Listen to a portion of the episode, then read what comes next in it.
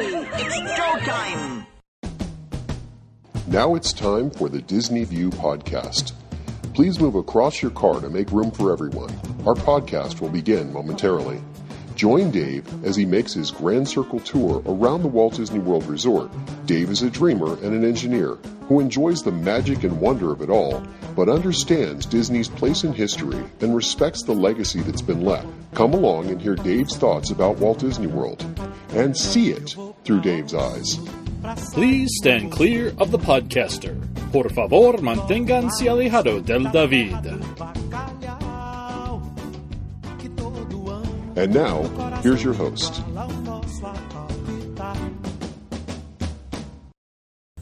Hey everyone, it's Dave. Welcome to another edition of Dave's Disney View podcast.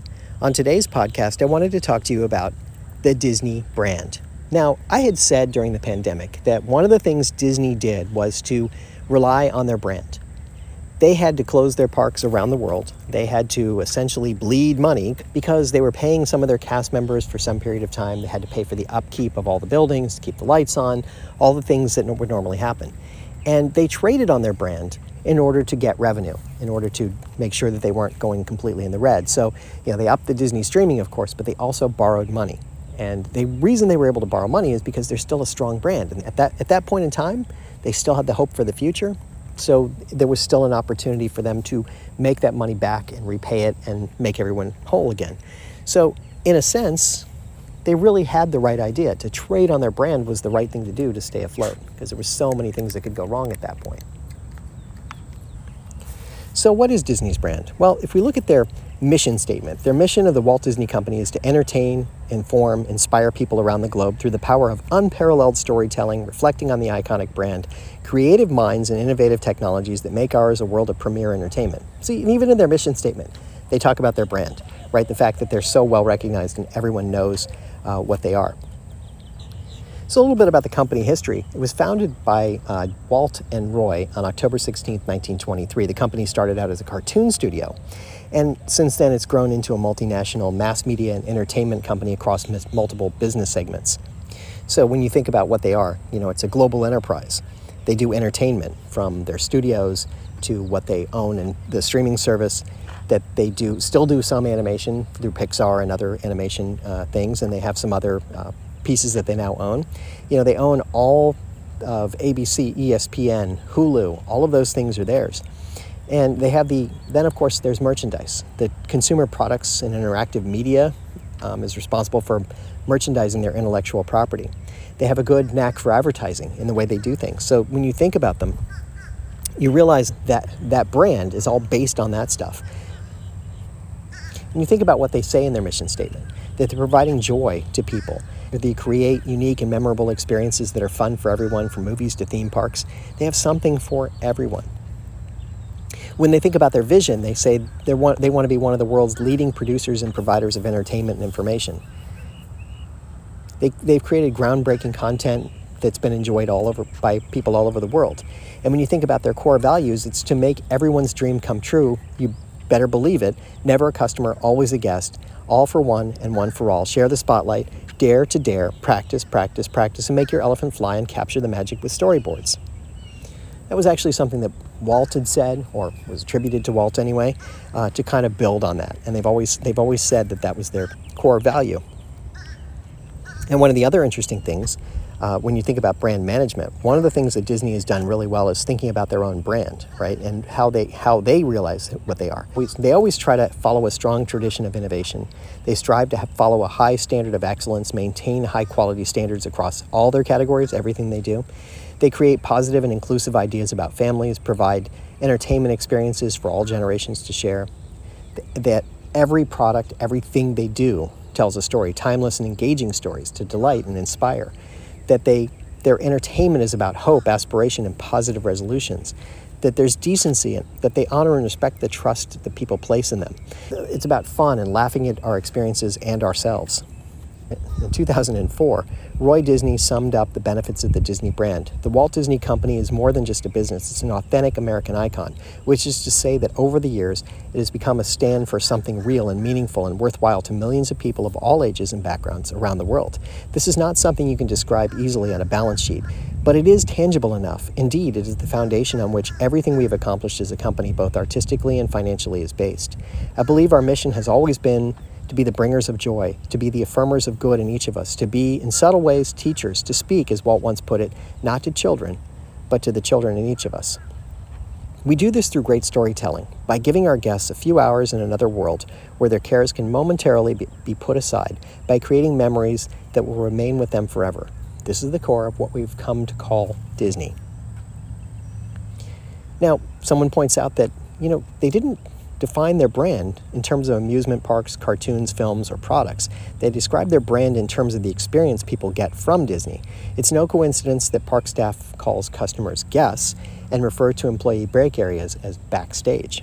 Walt Disney once talked about how he creates his stories. And he said that the story man must see clearly in his own mind how every piece of business in a story will be put. He should feel every expression, every reaction, he should get far enough away from his story to take a second look at it, to see whether there is a dead phase, to see whether the personalities are going to be interesting and appealing to the audience. He should also try to see that things that his character are doing are of an interesting nature. Of course, the Walt Disney Images brand and all the things they put out there, including Mickey and so forth, they're all world, known worldwide. Everyone knows their, their work. Over the years, Disney has worked to create a respectful and recognizable brand equity and image thanks to their success and company expansion. They've created the brand image based on their core values of brand essence and the promise emphasizing wholesome, kid friendly, family oriented fun. Even their logos, when you think about them, you know, the, the Walt Disney script that would be essentially Walt Disney's handwriting, it is recognizable and it is something that you always equate with Disney. Their slogans, that they use uh, at various places. The happiest place on earth. It's just a, it's something that really does reflect what the brand is all about. Disney really does understand the four P's of marketing as well. Their product, place, promotion, and pricing that really make their products valuable, that people want them, that people aspire to have them. And so that's really important, and they really understand that in terms of putting their brand together if you think about the way Disney runs their business, a couple of things that they do they sell more to existing customers, always, expand their marketplace, do continuous promotion, track their business, and always improve or add to their existing products. That's what it all comes down to. This is how you build a successful brand. You always focus on your core business and figure out how to expand it. You try not to step outside of that. You're an entertainment giant. You have theme parks, make them the theme parks. You have you bought into sports, so those are going to be that's going to be the sports entity. You have something that's uh, streaming and TV. Well, you're going to use that too, but that's going to be uh, delivering content to people, right? But you keep those separate and distinct, yet they're all part of the brand. It's important to understand how that works. Something else I should talk about is the fact that over the years, there are a number of companies that wanted to partner and brand co-brand with Disney in some way because they're defined in such a strong way that all these companies have come forth over the years to actually want to uh, produce product or work with Disney in some way. Mickey Mouse was the first licensed character to appear on a cereal box when uh, General Foods printed him on a box of Toasties in the 1930s. But it's important to understand that Disney has to be careful with how they do their branding as well. When they co brand or they let someone else use their license, sometimes you have to be really careful because you, these, these could get misused or misapplied or misrepresented in some ways. Over the years, Disney has probably turned down 10 times the number that they've approved. Think about, you know, all the, all the times in the 80s and 90s when they were distributing things through Happy Meals that were Disney branded, right? All those things that they did to really market themselves and promote themselves in that family friendly, friendly way. And you will still see things with their logo on it occasionally. There's one thing that Disney really believes in as part of their corporate culture that really sells what their branding is, and that's the word magic. They're selling magic, right? They're selling something else. They talk about pixie dust and other things that really equate to this magic and really do promote the brand itself. So the, there's a marketing thing that they call the consumer brand equity pyramid. And in that pyramid are these critical things. So think about how Disney relates in all of these things in your own mind. Salience, you know how, how salient how relevant it is right? Think about how relevant disney is to you and what you understand. Performance um, it, within their performance of what they do and how they get out there um, not necessarily in financial performance though you know that's part of it too. Is their brand always the same? Is it consistent? Do you always see the same things from them? Their image. What does their corporate image look like? And yes, I know it's been sort of dinged recently.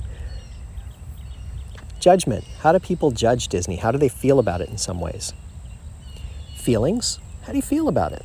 What do you, what do you, what do you personally think about? What, what emotions does it bring up in you?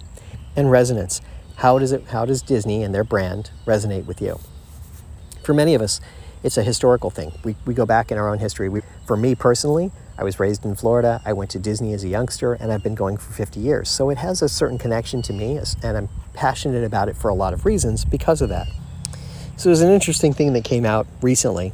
It was from a, uh, an agency called uh, MBLM, and uh, they did a study on brand intimacy, or they've been doing a study on brand intimacy for several years now.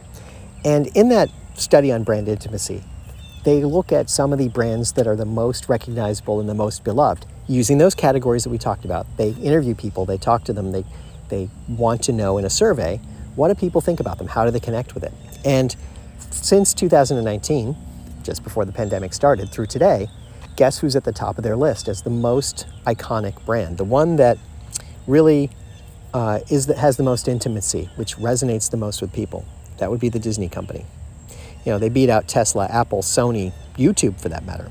Other companies that are out there that people recognize, but Disney ranks the first among them. And that's what's really interesting about the whole thing is that when you look at the when you look at what they do, you know, sort of how they fit in to everything that you know, you they have a you know they, they score them based on you know the fulfillment, the indulgence, how it, the identity, nostalgia, the ritual of it, and the enhancement. They kind of did questions all around that to understand what people would think, what people think about them. They also looked at what um, people say about it in the social media space. You know, how does this come up? What do people say about it on the web? And there were 14 billion words analyzed and 600 brands compared through AI, you know, basically going through a systematic um, look at each of them. And they found that Disney ranked the top there too. But things associated with Disney were the fo- most frequently found things among all of that content, which just goes to show you that their brand is powerful. And that's what really makes Disney interesting is that they have a brand. They're able to trade on that brand, they're able to market that brand, and they're able to make a brand that really does sell. And that's the really cool part about it. So there you go. I just wanted to talk about Disney's brand because it is iconic and they have something that's unique that they can really market that, sell it, and understand what it is. And that's why we all love Disney. And you know, when I talk about Disney, or you you uh, contact me about Disney, or you're listening to this podcast for that matter, would suggest that you're really fascinated by Disney and you really you love it in some way too. And there you go. That's uh, that's kind of the story of Disney's brand. One little spark of inspiration is at the heart of all creation right at the start of everything that's new. One little spark lights up for you. For my One Little Spark segment today, I wanted to read to you from an article called Nothing Beautiful Survives the Culture War. It's from the Atlantic magazine and it's from May 8th, 2022. Its subtitle is Parenthood Itself Seems Poised to Become a Victim of America's Toxic Politics by Eliz- Elizabeth Bruenig. America is a much harder place to be a child than it has any excuse to be, and a much harder place to have and raise a child than it has any possible reason to be. It's hard to find a politician who'll disagree with either proposition, and harder yet to find one with any intention of doing anything about it. When it comes to the crucial business of caring for our children and our families, our country is an international embarrassment. American children suffer in ways children living in countries of comparable wealth and development do not. More kids live in relative poverty, more babies die, more grade schoolers routinely miss meals, and American parents, particularly American mothers, suffer too in ways that our international counterparts do not. Our maternal mortality rates are much higher. Our options for taking leave to give birth and recover from it are far more limited. Our resources for support are radically circumscribed.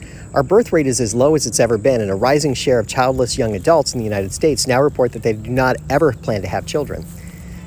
This is devastation. This is loss. This is what it looks like to be a halfway failed state.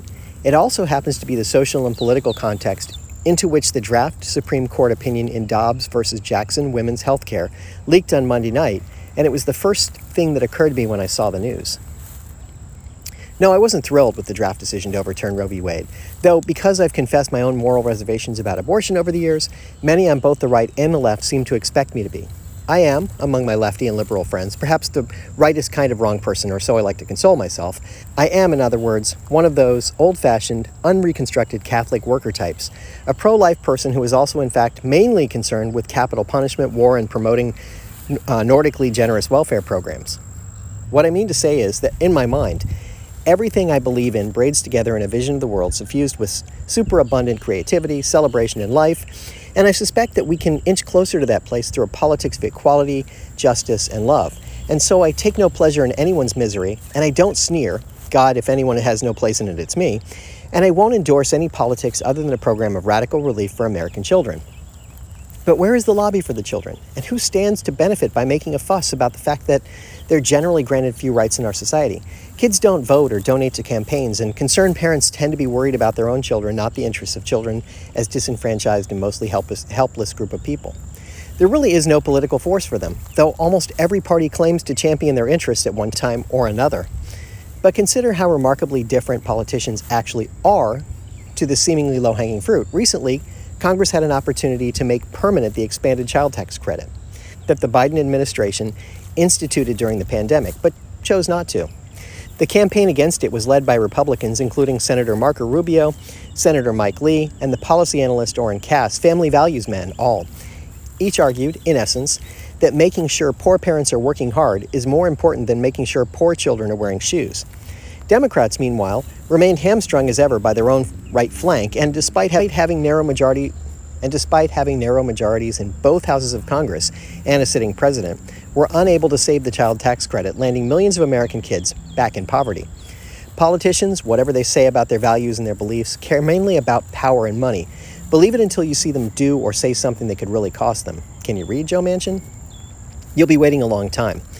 Much of the meaningless hardship inflicted on American children in particular seems to pass without notice. Even the government agencies designated to protect the rights of this most vulnerable group sometimes fail to do so at all. To wit, last Monday evening I caught up with a friend of mine who works in the Connecticut based Juvenile Court Diversion Program. Work had been relentless for her as of late, thanks to the chaos brought by the sudden rollback of the COVID 19 era support measures and allowances. But one particular child situation haunted her. A teenage girl had just been subjected to a vicious stream of threats, locked out of the house by her father, and forced to sleep outdoors. Now she was living couch to couch and struggling to keep up at school. When my friend had called to report the matter to the Department of Children and Family, she told me the agency declined to take the case, reasoning that because the teenager had temporarily found friends to stay with, she was, for the moment, safe. DCF was overwhelmed and understaffed before the pandemic, it's hard to imagine the conditions have improved since.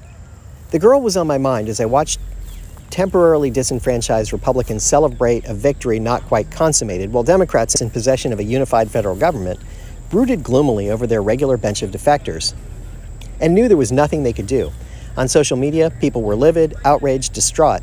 This seemed to apply across the board, even for those who had good reason to view themselves as victors. After all, this is the culture war. Each victory is just the opening volley in some grander, crueler theater. Somehow, in the great right led campaign to establish what the Catholic Church has for some time called a culture of life in this country, the United States has become a, a canticle for Leibowitz esque study in fundamental things coming undone. Politics is downstream of culture, and this is perhaps the greatest defeat of all. Having and raising children itself now seems poised to become a culture war issue daily losing its discursive resemblance to an ordinary life event and gaining all the markers of personal consumption choice that makes a statement about who you are and which side you're on. The GOP seems all too happy to nudge the process along with caricatures of childless libs and the specter of armies of groomers, broadly labeling scores of left wing educators, activists, and parents as pedophiles. The fact that Republicans are up two to one versus Democrats among households with kids in Marist's latest pre midterm survey suggests they're enjoying some success on the push to become the party of parents, and so it goes. What a terrible thing to witness, and how distant from anything like a victory. Nothing beautiful survives the culture war. Maybe parenthood, too. This one thing, this burdensome happiness, this mundane ecstasy, will soon be another concept so thoroughly stretched and controlled by the requirements of America's longest war that people who could have found satisfaction in it will hesitate to, and people who might have sought it will decline to. Maybe a swing set peeking out over the backyard fence will become a sure sign of a household's partisan allegiance as Blue Lives Matters flags, or the lawn signs that begin with, In this house we believe, dot, dot, dot. And maybe children themselves will become so secondary to the matter of what their existence says about adults who bear them that legislating even for their basic welfare will become impossible.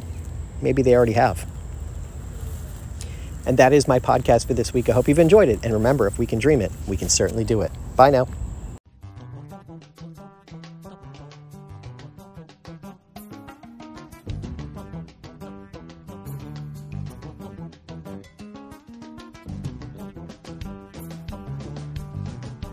Thank you for tuning in to the Disney View podcast. We hope you had a pleasant stay and arrive home safely. Please remain seated until your ride vehicle stops completely. Then, gather your personal belongings and step out onto the moving platform. And yes, I know it went by so quickly, but don't worry. One of the nice things about traveling on this podcast is that the journey is just beginning. Show notes are available on DisneyWorldPodcast.net. While there, please check out some of our affiliates. You'll also find links to Dave's iPhone and iPad apps. There's an app for pin trading, one for finding hidden Mickeys, and an app for finding and tracking pressed pennies around the Walt Disney World Resort. And you never know just what Dave is working on next. If you have questions, feel free to drop Dave an email at davesdisneyview at gmail.com. Original music you're hearing in this podcast is Oslodum by Gilberto Gil. Of course, this is a fan podcast and in no way affiliated with the Walt Disney Company.